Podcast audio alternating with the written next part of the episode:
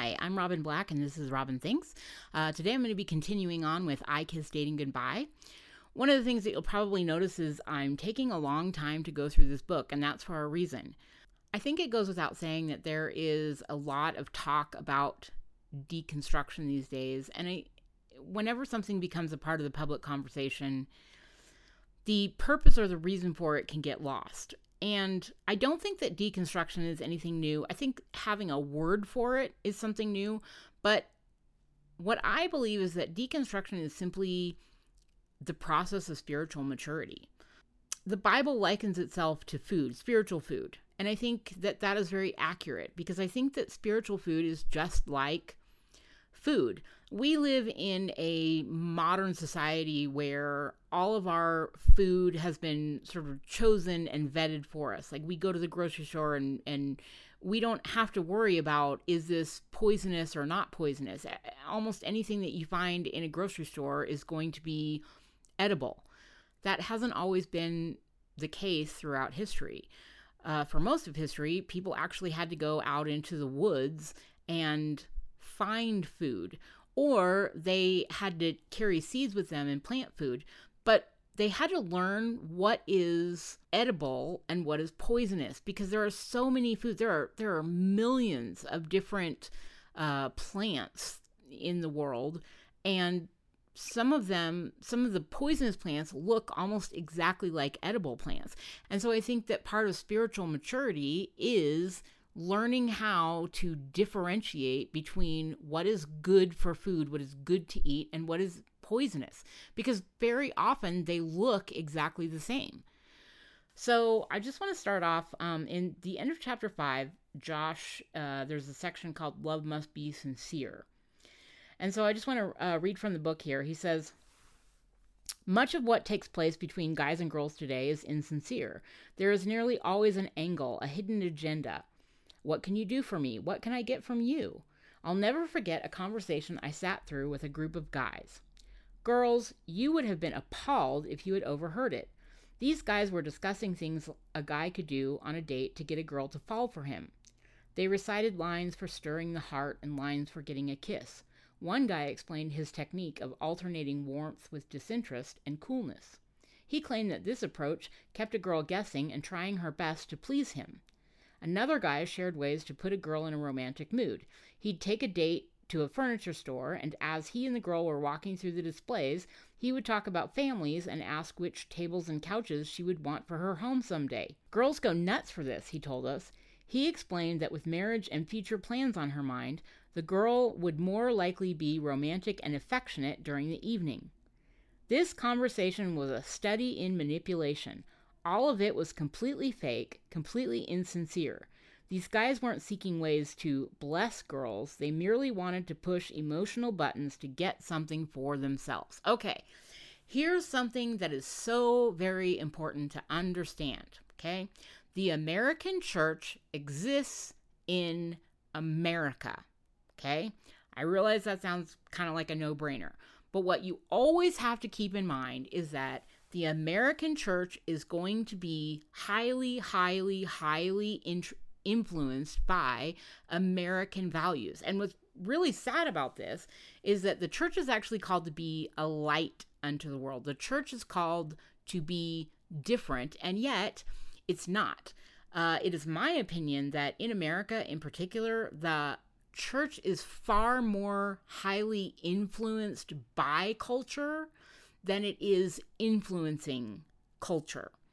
Uh, at least right now. That it goes back and forth, and that's not always the case, but I think it's absolutely the case right now because what this is called, remember, this was written in 1997, and what this is called is capitalism. Capitalism is how do I capitalize on this situation in order to gain more for myself than I give. That is capitalism.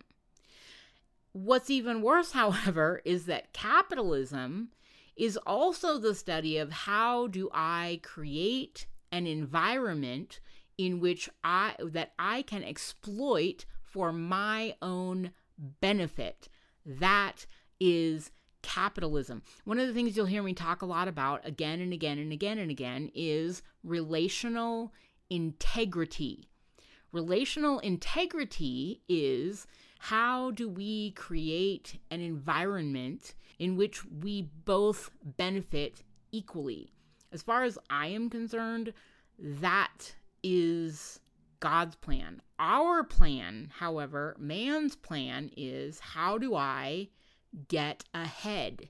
How do I exploit a situation? Or even worse, how do I create a situation that I can exploit for my benefit? That is capitalism. That is exactly what these boys are talking about here. And the problem is, you have to remember Joshua Harris was homeschooled.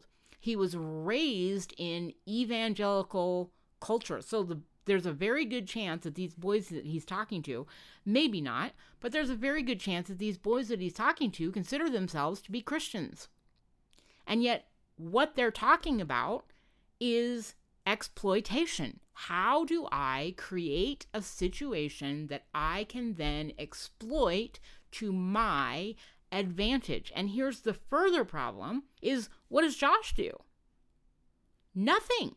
Josh just sits there and listens to this. And the thing that cracks me up is he says, Girls, you would have been appalled if you had overheard it, as if we are so stupid that we don't know exactly how men and boys talk about us, that we don't know full well that men and boys spend the vast majority of their time trying to figure out how do I exploit the situation to my best advantage. We are fully aware of this. And what it does is this is where the battle of the sexes comes from. This is where this war comes from because you have boys that are literally spending their time scamming, trying to figure out how do I manipulate girls to get what I want.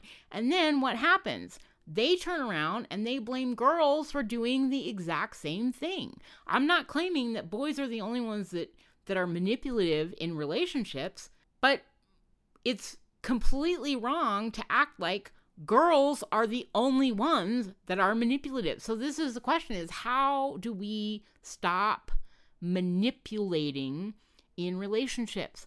Uh, this is where I want to skip ahead to chapter 7. I'm just going to go ahead and, and read straight from the book and then I'll talk about it. In high school, I attended a weekend church retreat in which we discussed the topic of sexual purity. During one session, our pastor asked all of us to anonymously fill out survey cards that would let him know how far kids in the group had gone physically. He provided a rough scale for us to use, assigning numbers to levels of physical intimacy based on their seriousness. The activities range from light kissing at number one to sexual intercourse at number 10. Our pastor asked us to write down the highest number we had reached. After dropping my card into a basket, I filed out of the classroom with two friends. I'll never forget the ensuing conversation. One of my buddies looked over at the other and said with a wink, So, how high did you score? Laughing, my other friend said he had reached eight, almost nine. Then these two guys proceeded to name the particular girls in the youth group with whom they had reached certain numbers. My two friends exemplify how clouded our understanding of purity has become these days. We esteem purity too little and desire it too late. Even when we try to assert its importance, we render our words meaningless by our contradictory actions. Do we desire purity in our relationships? We say we do, but do we live lives that foster this purity? Unfortunately, not enough. Make me chaste, prayed Augustine, but not yet. Like him, we often have pricked consciences but unchanged lives. Okay.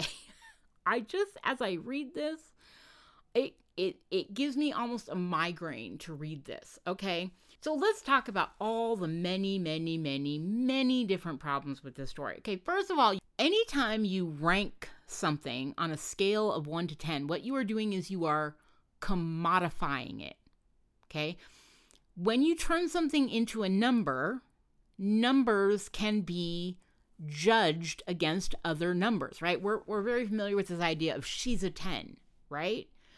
Here's the problem with the idea of she is a 10. If she's a 10, it signifies that somewhere out there, there are fives and sixes and twos and zeros. You are literally commodifying women. What's interesting to me is Josh is completely shocked and appalled by the completely wrong thing. What he states here is that after these boys had been led by another boy man to commodify sexuality on a scale of 1 to 10, they literally walk out of their youth group, youth room, whatever, and specifically name the girls that they have had these sexual experiences with. Okay? So men, supposedly in patriarchy, are supposed to be the protectors of women. And yet, what are we doing here? It's interesting to me that on the one hand, they elevate sexuality, they put it on this big pedestal, right? Like we all have to remain pure until we get married. Why is it so important for girls in particular to remain pure until marriage? Like, what is that really about? Like, men like to say that that's that that has something to do with God, and yet, like so many things that men talk about, I don't think that's really what it's about, because God talks about how God can redeem all things. And yet it's men, and this isn't just in Christianity, this isn't a new thing. Purity culture didn't just suddenly spring onto the scene in the 90s, okay? Purity culture, this idea of innocent virgins and maidens, this is as old as time. And why are virgins so important to men? Virginity is about conquest, it is about collecting. If you think about, um, like Islam extremists. I don't I don't want to talk about just like normal uh, uh, Muslims, but Islam extremists. What is the big um, reward that they're promised? They're promised uh, forty virgins, right? This is very important that they're virgins. What a virgin means is that a virgin has never been with another man. So virginity is not about God. Virginity is about men. It is about men and their constant, never ending competition. I have to be number one. I have to be the only man that this young woman has ever been with. That is what virginity is all about. It has nothing to do with God or what God wants from us or for us. It has nothing to do with God. And this is one of the many problems, first of all, with religion, and second of all, with patriarchy because religion too often gets twisted and used to promote man's agenda, okay? But in patriarchy, men are constantly setting themselves up as being the protectors of women. Like women are raised and girls are raised and trained to believe that men will protect them. And yet, here we have what do we have here? First of all, we have a I'm going to guess a male youth pastor commodifying sexuality. How far have you gone? And and keep in mind, uh, this is a well, it says a weekend retreat. It doesn't say if it's if it's boys and girls, but obviously, uh, when Josh leaves, he leaves with his his guy friends, and what do they do? They name names. They literally talk about these are the girls that we have had some level of sexual activity with. How exactly is that protecting women and girls. And what does Josh do? Does Josh actually stand up for women and say, hey, guys, why are you talking about girls like this? These are our sisters in Christ. First of all, you probably shouldn't be doing that in the first place, but if you do, why are you talking? Why are you bragging about it? He doesn't actually stand up for girls. He's so focused on purity that he completely misses the real like problem here, the real issue here. He's so focused on purity and the, the only the, the biggest reason that men are so concerned with the purity of girls and with virgins is that it's all about their competition that's what it's really all about. We are pawns in their game. This is why it's so important for women and girls to understand men are not going to protect you. The bro code is very real, and there is probably no place where it is more evident than in patriarchy. Patri- the bro code is literally the number one rule of patriarchy, and you need to know that. They will say God created Adam and Eve, not Adam and Steve, as a as a means of talking about how homosexuality is bad or wrong. But they they fail to understand the hypocrisy of them saying that because God did create Adam and Eve, not Adam and Steve. And yet, in every single patriarchal culture, men will protect men before they protect women. Why didn't Josh stand up for girls to his guy friends? Because bros before hoes. Men will always protect men before they will protect women. First, they will protect themselves. Adam will protect Adam before anyone else. Okay? And we saw this in the Garden of Eden. When Adam and Eve both ate of the fruit, what did they do? Well, Eve blamed the snake. And what did Adam do? Adam blamed Eve. Adam turned on Eve. At the very first man and the very first woman, the man threw the woman under the bus. And by the way, nothing has changed. So, first, Adam's going to protect Adam. Second, Adam is going to protect Steve, not Eve, Steve. Adam will protect Eve from someone who's not his buddy, but when it comes down to his buddy Steve or his wife Eve, he's going to protect his buddy. The patriarchy will always demand loyalty to the patriarchy first. The second a man has a, a wife that in any way steps out of line, they will feel the pressure of the patriarchy. And if the man chooses his wife over the men, he will be cast out of the patriarchy. This is why men do not actually stand up for women to the patriarchy. Because the cost of standing up for a woman is you are shunned from the patriarchy, you are cast out from the patriarchy. This is why Josh didn't stand up for girls against his buddies, because the bro code is very real. So then he goes on um, to first, I want to read this quote. Uh, this is I found this on Twitter. Um, the the person that wrote this, his name is Rich Villodas. He says, "In our minds, holiness is usually about what we abstain from." But Jesus saw holiness as what you give yourself to, namely justice, mercy, compassion, love, and hospitality. In the end, the holiest people are the ones who love well. And this is exactly what just happened here with Josh. Josh is so concerned about purity. He's so concerned about what he thinks he needs to abstain from that he completely missed what he should have actually been doing, which is standing up for those girls that his buddies are demeaning by naming them by name and saying, These are the girls that we've had sexual contact with. It's just like going back to chapter one. The pro when or maybe it was chapter two when uh when Josh's buddy Jeff had sex with Gloria. The problem was not that Jeff had sex with Gloria. The problem was that Jeff came and had to brag about having sex with Gloria to Josh. It was the bragging that was the problem. It wasn't the having sex that was the problem, it was the bragging about it afterwards that is the problem.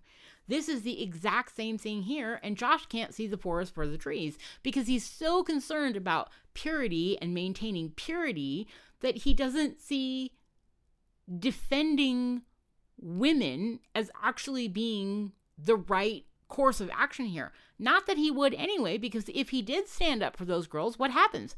He gets shunned by the guys because the bro code is real. So I would argue that there is a serious misfocus in the church. I can almost guarantee you that those that every one of those girls probably thought that what they were experiencing with this boy was something very special. Little did they know that their experiences would number 1 be commodified by a youth pastor and number 2 giggled about by a group of boys who literally named them by name. Boys who should be protecting women instead subjected them to mockery, ridicule, and probably eventually scorn. Because we know how teenage boys are, right? When when teenage boys look at a girl and they believe that one of their buddies has had sex with her, well what happens? She's now like the scarlet woman, right? She's she's tainted now. She's damaged goods now. Okay?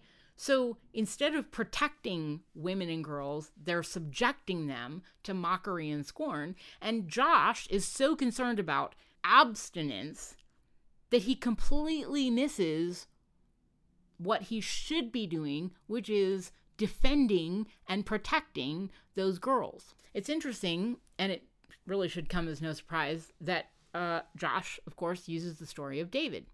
And as has been discussed quite frequently recently on the internet. Um, the story of David has been vastly mistold because it has been told almost solely by men. And needless to say, it has been uh, twisted for the benefit of men. So I'm going to read from the book here. Like every journey into sin, David's journey into iniquity began with an almost imperceptible movement away from God. When we first notice David slide towards sin, we see him on the rooftop of his palace. But he had created the context for his misstep through an earlier decision. It was the spring of the new year when kings led their armies to battle. But this year, David didn't go to the battlefield with his army. Instead, he stayed home. The choice may have been trivial, even justifiable, but the fact is that David was not where he was supposed to be. He was not on the front lines fighting God's battles. Okay, first of all, I just want to stop there and say if you haven't read Jesus and John Wayne, read it. And even though Kristin Du Mez really deals with late 20th, 21st century uh, evangelicalism, the truth is there's nothing new under the sun. Okay? Uh, men have been starting wars, perpetuating wars, at war with each other for thousands and thousands and thousands of years, and constantly saying, oh, it's God's will, and blaming it on God. Okay? So David was not meant to be off fighting God's battles. The problem here is that David sent men into battle. He decided, well, I don't want to go to war. I don't want to go lead the battle. I'm just going to send my men off to go fight my war for me, and I'm going to hang out here at home. So, in that sense, Josh is absolutely spot on that that already sets the stage for what comes later. So, uh, continuing on, was this sin? Not blatantly, but it was a small step away from God's plan. You may have heard people say that idle hands are the devil's workshop, and so it was for David. The energy he should have exerted on the battlefield needed an outlet. Restless, he paced the palace rooftop. From there, he caught sight of a woman bathing. Instead of averting his gaze, he indulged his desires and looked. Another step. Why did he continue to watch? He had seen the ba- female body before, having married many times. But he coveted. Sin came in the form of a thought. David desired that which did not belong to him. Instead of rejecting the vileness of this thought, he entertained it, letting it linger in his mind. He allowed lust to take control. David acted on his wicked imaginings, sent for Bathsheba, and slept with her. The innocent shepherd was now an adulterer. No, he was not. David was a rapist. And this is what keeps getting mistranslated and misinterpreted about David. David was a king. Bathsheba literally had no ability to say no. When a woman cannot say no, David was not an adulterer. Bathsheba did not participate as an equal partner in this. David is a rapist. Complications arose. Bathsheba sent a message that she was pregnant. Her husband had been away from home for some time. He could not have fathered the child. Surely Bathsheba's husband, and perhaps the whole nation, would discover her and David's illicit affair. And there it is again. It's not an affair. David raped Bathsheba. In haste and panic, David attempted to cover up the sin, but his attempts failed. Fearing certain scandal, David signed a letter that sealed the death of Bathsheba's husband, one of David's most loyal soldiers. The psalmist was now a murderer. How did David, this man after God's own heart, become an adulterer and murderer? Once again, he's not an adulterer and murderer, he is a rapist and murderer. When did he cross the line of purity? Okay, and that's ridiculous. He just got through saying that David has had multiple wives. So I, just I don't understand how Josh can consider can continue to consider that at this stage of David's life, he's still in any way, shape, or form pure. I mean, this is cognitive dissonance. He is so blindly focused on this concept or this idea of purity that nothing else seems to penetrate. He is so one track minded on this idea that you even have purity in the first place, which you don't. He's had multiple wives, and now he's a rapist and a murderer. And yet, somehow Josh seems to feel that going before he laid eyes on Bathsheba, he was somehow pure which he was not. Was it the moment he touched Bathsheba or when he kissed her? Did it happen the moment he saw her bathing and chose to watch instead of turn away? Where did purity end and impurity begin? As you can see from David's story, impurity isn't something we step into suddenly. It happens when we lose our focus on God. Often in dating relationships, impurity starts long before the moments of passion in back seats.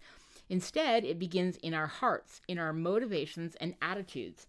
I tell you that anyone who looks at a woman lustfully has already committed adultery with her in his heart. Jesus plainly states in Matthew 5 28.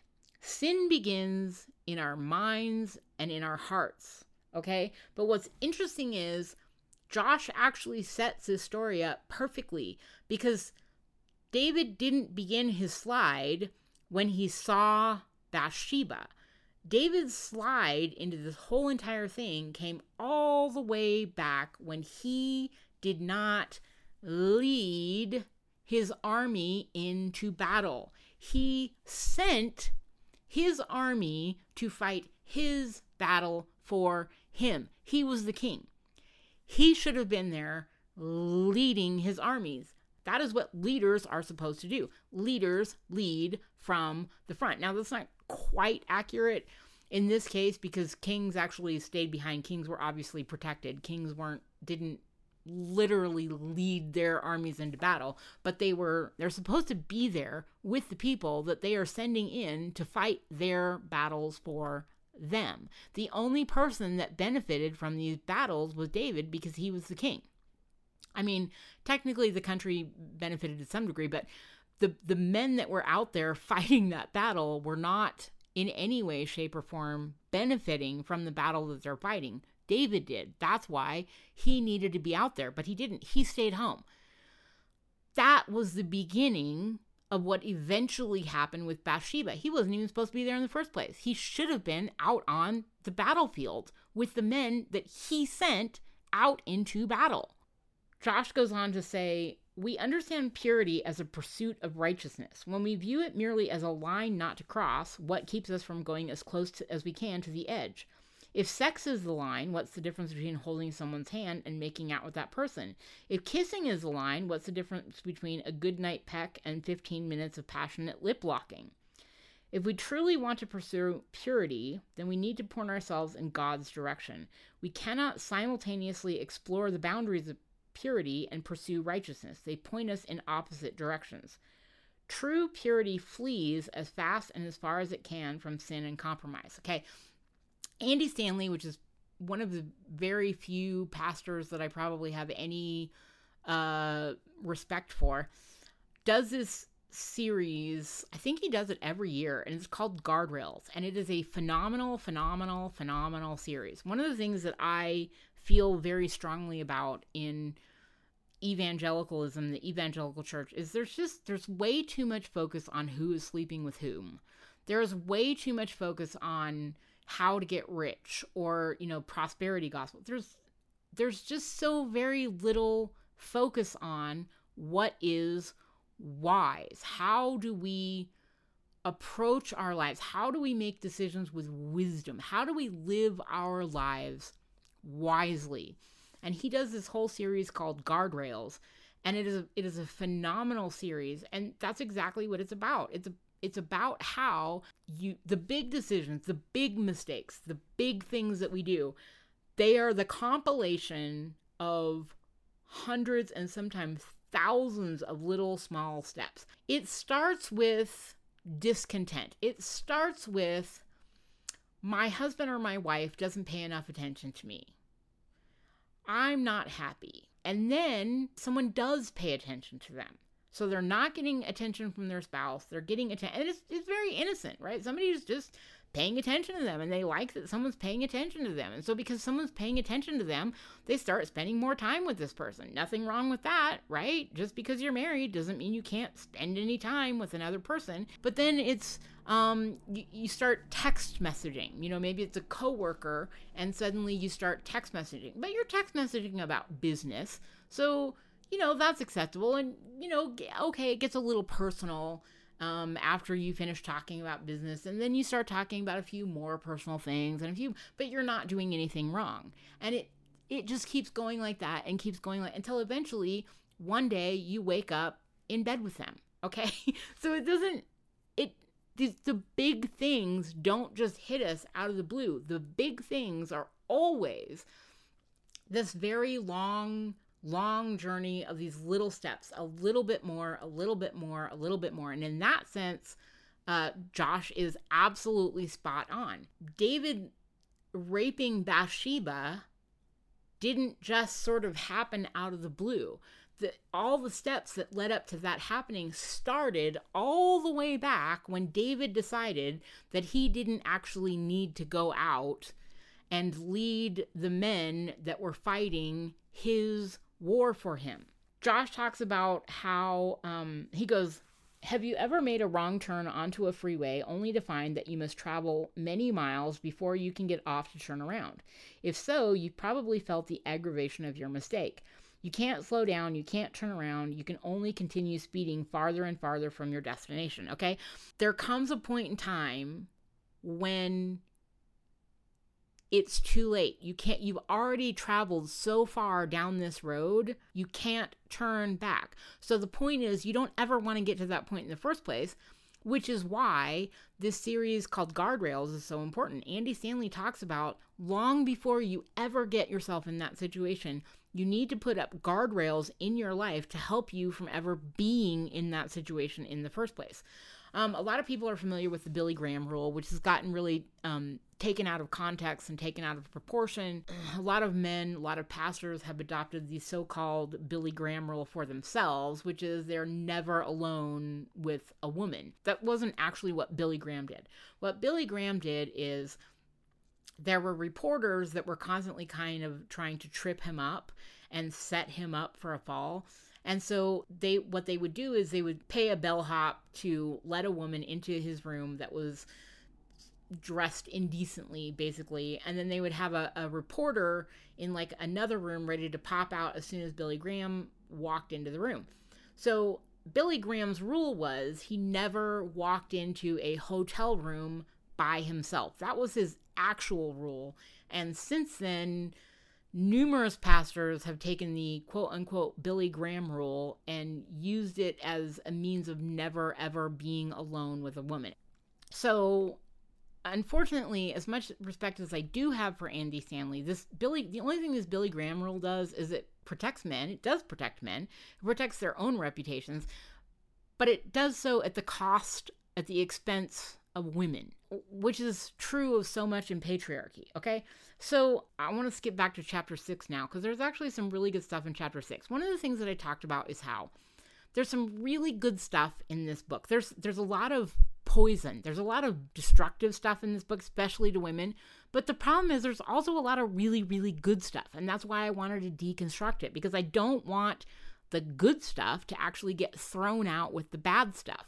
Um, in chapter six, Josh tells a story. It's a story of Peter. The the story goes that um, you know, anytime there's something that Peter doesn't want to sit through anything that's, you know, boring or the, like the bad parts of things. He just he pulls a string and he can just he can speed through those. So if he, he's sitting in school and if there's a lesson that's really boring, he can pull his string and uh school will fast forward to the end of the day so that he can go outside and play. He fast forwards through, you know, church sermons or anything that's boring in his life, he can fast forward through. So then, uh, this is from the book. It says, Sadly, when he comes to the end of his life, Peter realizes the emptiness of such an existence.